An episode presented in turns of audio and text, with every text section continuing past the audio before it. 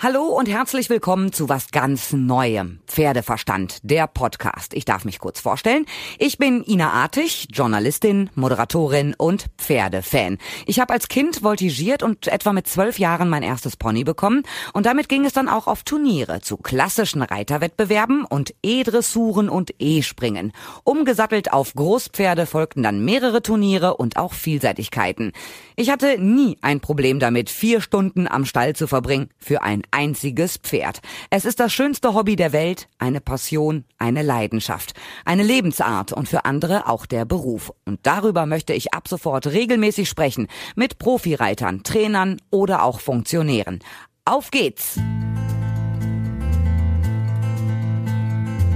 Ich freue mich sehr, dass ich zu meiner Podcast-Premiere mit Andreas Ostholt sprechen kann. Andreas Ostholt ist einer der besten Vielseitigkeitsreiter, die wir in Deutschland haben, ist auf den Turnierplätzen im In- und Ausland zu Hause. 2-mal ist er deutscher Meister geworden, im Jahr 2011 und 2015. Und jetzt sitze ich mit ihm bei ihm zu Hause auf seiner Terrasse. Andreas, vielen Dank, dass ich erstmal da sein darf. Ja, schön, dass du mich ausgewählt hast für deinen ersten Podcast. Ich freue mich sehr. Am Wochenende steht für dich das große Turnier in Wiesbaden an. Ich kenne das Wiesbadener Turnier auch sehr, sehr gut vor dem Schloss in Biebrich. Es ist eine traumhafte Kulisse und in diesem Jahr wird es für dich ein ganz besonderes Turnier dort sein, weil du wirst deine Stute Pennsylvania aus dem Sport verabschieden. Ja, das ist richtig. Das wird ein besonderes Turnier für mich. Also Wiesbaden ist eh immer besonders, weil es ein unheimlich schönes Turnier ist und weil alle Disziplinen gemeinsam an einem Wochenende da ihre Wettkämpfe bestreiten. Und eben die Besonderheit, dass ich dann nach mehreren Anläufen des Gedankens, Penny in Rente zu schicken, jetzt sie tatsächlich in Rente schicke. Wieso hast du dich entschieden, sie jetzt am Wochenende ausgerechnet in Wiesbaden in Rente zu schicken?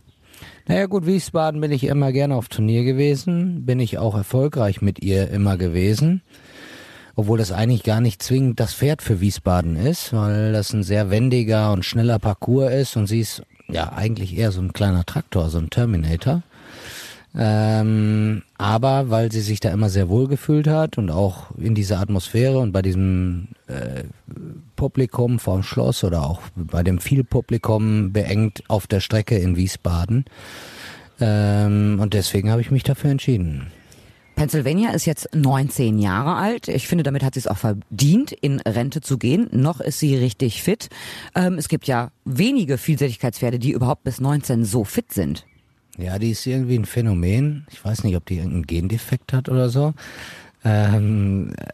Ja, wie gesagt, ich wollte die eigentlich schon mit Ende 17 in Rente schicken, dann mit Ende 18 und das hat sich immer falsch angefühlt. Und dann habe ich es immer wieder aufgeschoben, weil ich sag mal, jeder, der die Stute sieht und kennt und ja auch auf dem Turnier sieht, der denkt, die ist vielleicht 12 oder 13 oder so, kommt immer freudig aus der Box, will immer arbeiten, ist eher übermotiviert, wie dass man sie irgendwo antreiben müsste. Ja, also alles das, was man sich eigentlich wünscht bei so einem Pferd, aber was man eben auch nicht erwartet bei einem 19-jährigen Pferd. Sie weiß ja noch gar nicht, dass sie in Rente gehen wird. Wie wird das hinterher für Pennsylvania sein? Sie wird ja noch ein bisschen weiter gearbeitet, oder nicht? Ja, ich habe eigentlich 3 Masterpläne. Der erste Masterplan ist eigentlich, dass sie zu mir hier nach Hause kommt. So ein paar Wiesen habe ich ja. Da steht auch noch die jetzt mittlerweile... Jetzt muss ich gerade mal überlegen. Ja, 28-jährige Lady Lemon.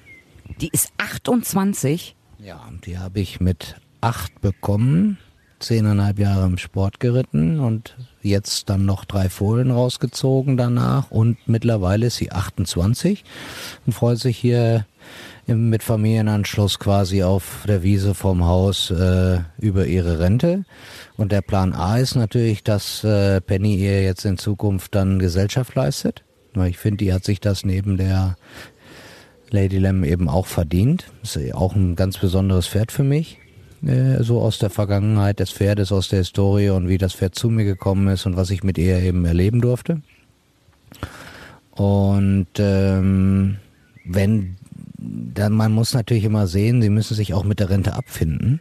Ja, also man muss mal gucken, wenn sie wirklich schön runterkommen, der wird natürlich erstmal abtrainiert, muss ein bisschen runterkommen, darf wie gesagt dann gerne hier auf die Wiese und vielleicht klappt es ja auch nochmal einen Fohlen rauszuzüchten, wenn das irgendwie möglich ist. So, und mal angenommen, wie gesagt, sie möchte eigentlich noch mehr Betreuung haben, dann muss man vielleicht gucken, ob man vielleicht tatsächlich nochmal einen netten jugendlichen Ponyreiter oder Junior findet, der vielleicht nochmal ein bisschen mit ihr reiten möchte oder dass sie weiter geritten wird, vielleicht auch nochmal kleine Sachen geht, aber das wäre eher Plan 3. Ja, Plan 1 wäre eigentlich hier auf der Wiese, mit Plan 2 vielleicht auch noch ein Fohlen und da hoffe ich eigentlich erstmal drauf, dass sie das so möchte. Pennsylvania ist eine ganz besondere Stute, vor allen Dingen das Turnier in Polen, in Sopot, ist immer für dich in besonderer Erinnerung. Das war jedes Mal mit Pennsylvania super. Ja, ich bin tatsächlich in Polen 4-mal mit ihr in Sopot geritten, war 2-mal Erster und 2-mal Zweiter. Das ist natürlich schon, ja, das ist schon außergewöhnlich. Das hat immer viel Freude gemacht, da hinzufahren, weil man natürlich auch mit einer gewissen Erwartungshaltung, die auch immer erfüllt wurde, natürlich dahin gefahren ist. Das ist auch mal eine besondere Vorfreude dann, ne? Wenn du weißt, mit einer Stute da auf dem Turnier läuft's immer wie am Schnürchen, macht ja dann auch besonders viel Spaß. Fährst du denn jetzt mit so einem lachenden und auch mit einem weinenden Auge nach Wiesbaden, weil du weißt, es ist wirklich die letzte Dressur, Spring und Vielseitigkeitsprüfung, also Geländeprüfung mit der Stute, dass man sagt, oh, das letzte Mal schön, geiler Galopp, schöne Geländestrecke, geile Hindernisse und dann die Ziellinie. Das ist die letzte Ziellinie? Also ich glaube, das wird eben, ich hoffe, dass es nochmal so ein richtig geiles Gefühl wird und ich hoffe, dass einem das auch erst bewusst wird, was einem dann an diesem Pferd oder an diesen gemeinsamen Erlebnissen fehlt, wenn es dann eigentlich vorbei ist. Ich habe mehrere Abschiedsfeiern gesehen, damals auch von dem Marius, von Hinrich Romaike. Wird es so eine Abschiedszeremonie im großen Stadion auch geben, dass sie wirklich vor großem Publikum besonders verabschiedet wird? Also sie soll tatsächlich bei der Siegerehrung im Anschluss im großen Springstadion verabschiedet werden, ja. Dann muss man doch immer weinen. Ja, ich hoffe, dass ich mir das verdrücken kann. Was sind denn so, du hast vorhin gesagt, wenn man so überlegt, wie du an die Stute rangekommen bist, es hieß ja damals, fertig, eigentlich unreitbar das Tier.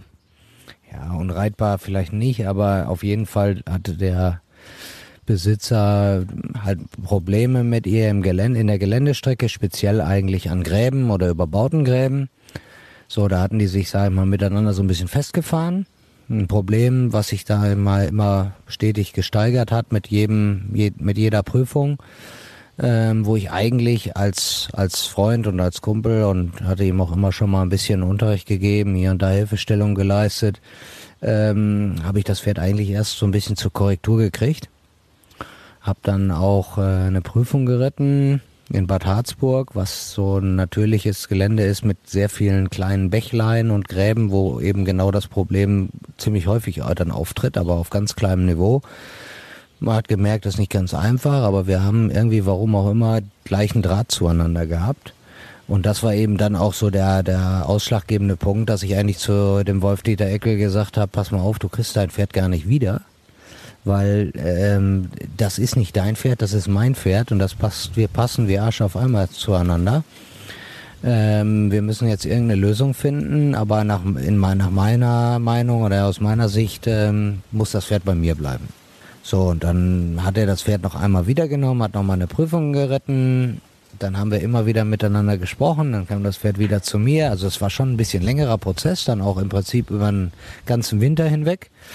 Und im Frühjahr kam das Pferd dann aber wieder endgültig zu mir und wir haben dann eine Lösung gefunden. Und ich auch ein Pferd für ihn, was besser gepasst hat in letzter Konsequenz. Das muss man sich ja auch immer eingestehen, dass nicht jeder Reiter zu jedem Pferd passt. Und ja, am Ende haben wir eine Lösung gefunden, weil wir nachher beide mitglücklich waren. Es ist ja tatsächlich so, ne? Die Chemie zwischen Reiter und Pferd muss passen. Es gibt Kombinationen, die funktionieren einfach nicht. Die werden nicht miteinander warm. Wie hast du das mit Penny hingekriegt, wenn die Probleme mit dem Graben hatte? Ich hatte auch mal so ein Pferd, die stockten immer und wollten nicht und dann war der Dampf weg. Wie hast du das bei Pennsylvania hingekriegt? Also nur viel Geduld und Ruhe reicht ja nicht. Nee, ich habe schon gemerkt, aus welchen Situationen sie, sag ich mal, Mut hat und dem Reiter folgt und wann sie, sag mal so, motiviert ist oder zu motivieren ist, dass sie Vertrauen hat und dass sie auch aus einer, sag ich mal, ängstlichen Situation trotzdem ihren Job macht und beziehungsweise trotzdem all ihren Mut zusammennimmt und es trotzdem macht. Und so habe ich sie versucht, immer genau bei den zu erwartenden Wackelmomenten am Graben hinzureiten. Das ist mir auch am Anfang nicht jedes Mal geglückt. Aber letztendlich konnte ich auf Dauer so viel Vertrauen und aufbauen als Team miteinander, dass sie jetzt im Endeffekt eigentlich ja noch nicht mal nach einem Jahr, wo wir zusammengefunden haben, eigentlich angefangen hat, durch dick und dünn mit mir zu gehen. Und jetzt vertraut ihr euch gegenseitig blind? Ja, das kann man schon so sagen. Also es war natürlich schon, es hört sich immer so spektakulär an, es war natürlich auch so ein bisschen Arbeit, klar. Zum Beispiel habe ich mir natürlich dann angewöhnt, einfach mal auch Ergebnisse zu gucken. Ich habe mir angewöhnt zu gucken, wo war das Pferd schon, wo hat das Pferd schon Erfahrungen gesammelt, unter Umständen auch negativer Art am Graben. Habe mich dann auch, sag ich mal, auf die Situation eingestellt. Und habe dann eben erstmal Analyse gemacht, wo habe ich mit einem Problem zu rechnen, wo eben nicht. Pferde sind ja ganz und gar nicht dumm, die haben auch eine gute Erinnerungsgabe. Also wenn ich irgendwo hingekommen bin auf eine Veranstaltung, wo ich weiß, dieser Graben hat schon mal ein Problem bei ihr produziert, dann bin ich ja gewappnet. Und dann muss ich da auch anders hinreiten, dem Pferd ganz anders motivieren, so an mich binden und so viel Vertrauen in der Situation aufbauen, dass sie trotzdem den Job machen möchte, ne?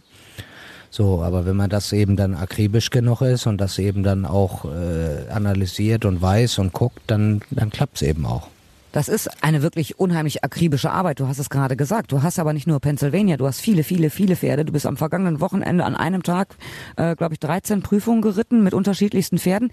Wie kriegt man das alles in einen Tagesablauf, mit vielen verschiedenen Pferden unterschiedlich zu arbeiten und so genau und fokussiert zu arbeiten? Naja gut, das macht natürlich, sag ich mal, den Profi aus. Und auch vielleicht einen guten Profi zu einem sehr guten Profi oder mittelmäßigen Profi, dass man schon versucht, bei jedem Pferd unheimlich facettenreich zu arbeiten und eben fleißig und akribisch zu sein. Der Tag hat aber auch nur bei dir 24 Stunden. Ja, deswegen habe ich ja auch eine gutmütige Frau, die mir den Rücken frei hält und ich mich da schon ziemlich gut drauf konzentrieren kann. Und ich habe eben auch ein sehr gutes Team um mich rum. Kein großes Team, aber ein sehr gutes Team. Und das ist eben auch natürlich so ein Geheimnis, wenn man natürlich weiß, so wie jetzt am Sonntag, ich meine, das war 13 Starts an einem Tag, das war schon ein bisschen, naja. Und das bei 32 Grad. Respekt, mein Lieber. Das war schon genug. Also deutlich genug. Ich war dann definitiv bedient und ich glaube, ich war auch definitiv dann geschaffter wie meine Pferde in dem Fall an dem Tag. Aber das wäre eben auch nicht gegangen ohne meine Top-Pflegerin Sandra und meinen Working Pupil Guy hier. Die wissen alle, was sie tun müssen. Und wenn man sich dann eben als Reiter letztendlich an so einem Tag, wo dann viel Arbeit ansteht, wirklich nur aufs Reiten konzentrieren muss, weil man weiß, dass alles andere funktioniert und das Equipment passt, die Pferde gut eingestimmt sind, alles vorbereitet sind, dann ist das letztendlich auch nur möglich. Du hast aber gerade gesagt, du hast ein gutes Team. Du hast gerade einen jungen Mann aus England hier, der bei dir sehr, sehr viel lernen will. Das heißt aber, du hast ja nicht nur die Pferde, die du ausbildest, sondern du hast auch noch Schüler hier. Jetzt gerade eben diesen Engländer, den muss man ja auch vorbereiten. Der hat seine eigenen Pferde, der fährt mit auf Turniere, den musst du ja auch schulen. Auch das kostet ja Zeit. Ja, aber das kann man sehr gut so im Alltag verbinden. Also ich meine, erstmal lernt er sehr viel, weil er eben meine Pferde mitreitet. Und er dann eben auch weiß, sage ich mal, gerade bei den erfahrenen Pferde, wie sich die Pferde am Ende der Ausbildung anfühlen sollten. Ne? Weil man natürlich erstmal schon mal auf dem Pferd sitzt, wo es sich so anfühlt, wie wenn man am Ende der Skala der Ausbildung ankommt, anfühlen soll. Dann hat man natürlich einen ganz anderen Blick auf die Arbeit, die man täglich auch mit den jüngeren Pferden macht oder auf den Pferden so in der Mitte auf dem Weg nach oben. Das sage ich mal, wenn er natürlich meine Pferde arbeitet, dann gucke ich da immer mal beim Reiten rüber oder stehe auch so unten daneben. Und das kann immer eigentlich ganz gut kombiniert werden.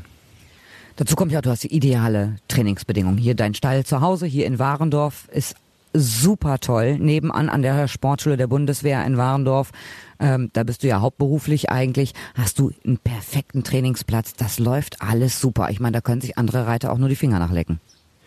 Gut, ich habe, das stelle ich ja immer wieder auf den Turnieren fest oder wenn ich immer mal wieder, sag mal, Schüler auf den Lehrgängen habe oder auch hier habe, die mal für ein paar Tage kommen, unter welchen Bedingungen die teilweise zu Hause trainieren müssen, weil sie es eben nicht besser vorfinden und was die dann trotzdem für eine Leistung abliefern auf dem Turnier, finde ich schon bemerkenswert. Da sind wir hier in Warendorf natürlich im Schlaraffenland. Also ich habe das immer so bezeichnet, als ich im Prinzip Berufssoldat, als Sportler in der Sportschule der Bundeswehr geworden bin, habe ich das immer so als Sechser im Lotto bezeichnet. Und als ich dann auch noch mit Hans Günther Winkler zusammengefunden habe und dann hier den Reitbereich noch übernehmen konnte und hier jetzt, sage ich mal, mein neues Zuhause gefunden habe mit der ganzen Familie, mit meiner Frau und mit meinen beiden Söhnen, das ist so die Zusatzzahl, ne? So, und da ja, kann man sich nicht so viel mehr wünschen. Das ist schon schön. Deine beiden Söhne, du hast es gerade angesprochen. Dein zweiter Sohn ist erst vor wenigen Wochen geboren. Wie macht sich denn die kleine Familie? Ja gut, der Alltag geht ja leider weiter. Bin natürlich, seitdem er geboren wurde, schon 3 Wochenenden wieder auf Turnier gewesen. Muss ich leider eingestehen, das ist so. Aber jetzt sind wir natürlich auch in der totalen Hochphase der Saison. Und die Zeit tickt immer weiter, aber ich versuche mir natürlich immer mal wieder so in der Woche ein bisschen Zeit zu nehmen. Ansonsten darf das ja im Moment Sabrina so ein bisschen ausbaden, um es mal salopp zu sagen. Ja, aber das ist bei jedem Berufsreiter so. Die sind jedes Wochenende auf Turnieren, das gehört dazu. Und die Frauen zu Hause kümmern sich um die zu Hause gebliebenen Pferde, um das Stallmanagement und um die Kinder. Aber ohne die Frauen, die einem so den Rücken frei halten, ist es ja gar nicht möglich. Das hast du gut zusammengefasst. Deswegen. Und es ist ein wunderbares Idyll im Hintergrund. Wiehern hier die Pferde, hier laufen die Hunde rum. Dementsprechend bist du aber auch wahnsinnig gerne zu Hause. Auch wegen der Kinder und diesem Idyll hier. Ja, aber deswegen fahren wir ja auch nie in Urlaub, weil das ist ja quasi wie Urlaub, wenn wir jetzt hier so bei so einer leichten Brise so hier schön am Pavillon sitzen, ist doch gemütlich, oder nicht? Absolut gemütlich. Sag mir noch eben, was ist dein Geheimrezept für den Erfolg? Du bist einer der erfolgreichsten Vielseitigkeitsreiter Deutschlands. Was ist dein Geheimnis? Ich glaube, weiß ich nicht. Also ich glaube, das Talent ist es, glaube ich, nicht. Ich glaube, ich bin einfach nur, ich sag mal, ein fleißiger Strampler. Du bist sehr, sehr ehrgeizig und dickköpfig. Das weiß ich aus eigener Erfahrung. Ja gut, das muss man auch sein. Ich meine, das habe ich jetzt auch wieder, sag ich mal, beim so Zusammenarbeit mit Hans Günther immer wieder gemerkt. Letztendlich gibt's gar keine ehrlichen Geheimnisse. In Deutschland durch das Ausbildungssystem, durch die Skala der Ausbildung, durch dieses gestandene System arbeiten wir eigentlich alle relativ gleich. So, aber dadurch, dass der Reitsport, der Pferdesport so facettenreich ist und natürlich die Vielseitigkeit mit den 3 Disziplinen erst recht noch facettenreicher, muss man halt immer einfach aufmerksam sein, man muss immer in jedes einzelne Pferd reinhorchen, man darf nicht nachlässig werden, man darf auch nicht zu stupide werden, man darf nicht die Pferde alle so über einen Kamm scheren, sondern man muss für jedes Pferd eine Idee haben, man muss jeden Tag neu reinhören, reinfühlen. So, und wenn es dann mal nicht geklappt hat, muss man auch einfach nachschulen. Dann darf es auch nicht sein, dass man sagt, ja gut, man hat mal ein schlechtes Wochenende gehabt und nächstes Wochenende ist wieder ein besseres, da muss man sich schon mehr einfallen lassen. Und meistens ist es so, dass man irgendwelche Fehler gemacht hat oder dass man irgendwelche Nachlässigkeiten erkennt dann letztendlich. Das hat auch was mit Trainingsplanung und Trainingsanalyse zu tun, dass man dann mal wieder so seine schriftlichen Notizen mal zur Hand nimmt und eben guckt, was habe ich gemacht, was habe ich eventuell anders gemacht, was habe ich eventuell vergessen, was muss ich wieder in die tägliche Arbeit einbinden, warum hat es nicht geklappt, warum war vielleicht die Leistung nicht da, vielleicht war die Leistung nicht da, weil es nicht gymnastiziert genug war, weil nicht genug Krafttraining war, nicht genug Elastizität da war oder vielleicht, weil das Pferd nicht motiviert genug war, weil man nicht genug Abwechslung geschaffen hat zwischendurch im Training und auch mal dem Pferd, sag ich mal, die Seele baumeln lassen hat oder wie auch immer. Das sind ganz viele Aspekte, unterschiedliche Aspekte. Das sieht man ja, sag ich mal, ist ja immer interessant in der Sportschule auch, wenn wir so die Schwimmer oder sonstige Sportler da haben. Letztendlich können die alle das Gleiche trainieren, haben aber alle eine andere Leistung. Der eine tut sich mit dem einen, sag ich mal, Trainingsprogramm, das tut ihm gut, das bringt ihn zur Leistung. Für den anderen ist schon wieder zu viel, für den anderen zu wenig. Genauso ist es beim Pferd im Prinzip auch. beim Reitsport ist eben der wichtige Unterschied, du hast es mit zwei Sportlern zu tun, Reiter und Pferd. Reiter hat eine Tagesform, Pferd hat auch eine Tagesform. Insofern ist da ja auch immer vieles möglich und im Endeffekt, gerade bei großen internationalen Turnieren, braucht man zum Ende auch das letzte Quäntchen Glück. Glück und vieles ist eben auch, ja, ist natürlich klar, ist Glück, aber ist auch, sag ich mal, die Kopfsache, die positive Einstimmung. Jetzt mal über das Pfingstwochenende in Wiesbaden hinausgedacht, dies Jahr große Championate. Was liegt da bei dir in diesem Jahr noch an? Ja gut, direkt an Wiesbaden schließt sich dann ja schon Luhmühlen die deutsche Meisterschaft an. Da werde ich jetzt aber die deutsche Meisterschaft nicht mitreiten, weil wie gesagt mit Penny wäre ich das Wenn mitgegangen, aber da habe ich mich ja für Wiesbaden entschieden, um sie da zu verabschieden und werde nur mit meinem Top-Pferd Corvette nach Luhmühlen fahren, da aber dann zu der 5-Sterne, also zu der höherwertigeren Prüfung. In diesem Jahr heißt das 5 Sterne, es gab ja ein neues Reglement, früher war es die 4-Sterne-Prüfung, ne? Genau, so, das ist ja im Prinzip wie Grand Slam, kann man ja sagen. So, und das reizt mich natürlich ein bisschen mehr, wie die deutsche Meisterschaft. Und das ist jetzt, sag ich mal, der absolute erste Saisonhöhepunkt. So, und je nachdem, wie das verläuft, muss man dann weiter planen. Natürlich die Europameisterschaft im eigenen Land, auch wieder in Luhmühlen mit dem doppelten Startkontingent. Dass man da natürlich ein bisschen hinblinzelt, ist klar. Aber das muss man jetzt erstmal Luhmühlen 1 gucken. Das muss gut laufen, auch mit einem guten Gefühl. Und dann planen wir die zweite Hälfte. Ich hoffe sehr, dass ich dich in Luhmühlen bei der Europameisterschaft sehen werde für die Bundesrepublik Deutschland. Aber du hast gerade gesagt, bis dahin warten wir erst nochmal ab. Ich sage dir vielen, vielen herzlichen Dank, dass du Zeit für mich hattest. Ich wünsche dir ein zauberhaftes Wochenende, einen tollen Abschied von Pennsylvania und ganz, ganz, ganz viel Spaß vor allen Dingen. Danke dir. Ich hoffe, euch hat gefallen, was ihr gehört habt. In etwa 2 Wochen gibt es dann eine neue Folge und ihr könnt mir schreiben, ganz einfach unter pferdeverstand@podcastfabrik.de oder über die Facebook-Seite. Ich freue mich, wenn ihr auch beim nächsten Mal wieder dabei seid, wenn es heißt Pferdeverstand, der Podcast auf podcastfabrik.de und überall, wo es Podcasts gibt. Wie lange kann ein Mörder sein dunkles Geheimnis bewahren? Wann bekommen die Angehörigen Gewissheit und die Opfer Gerechtigkeit?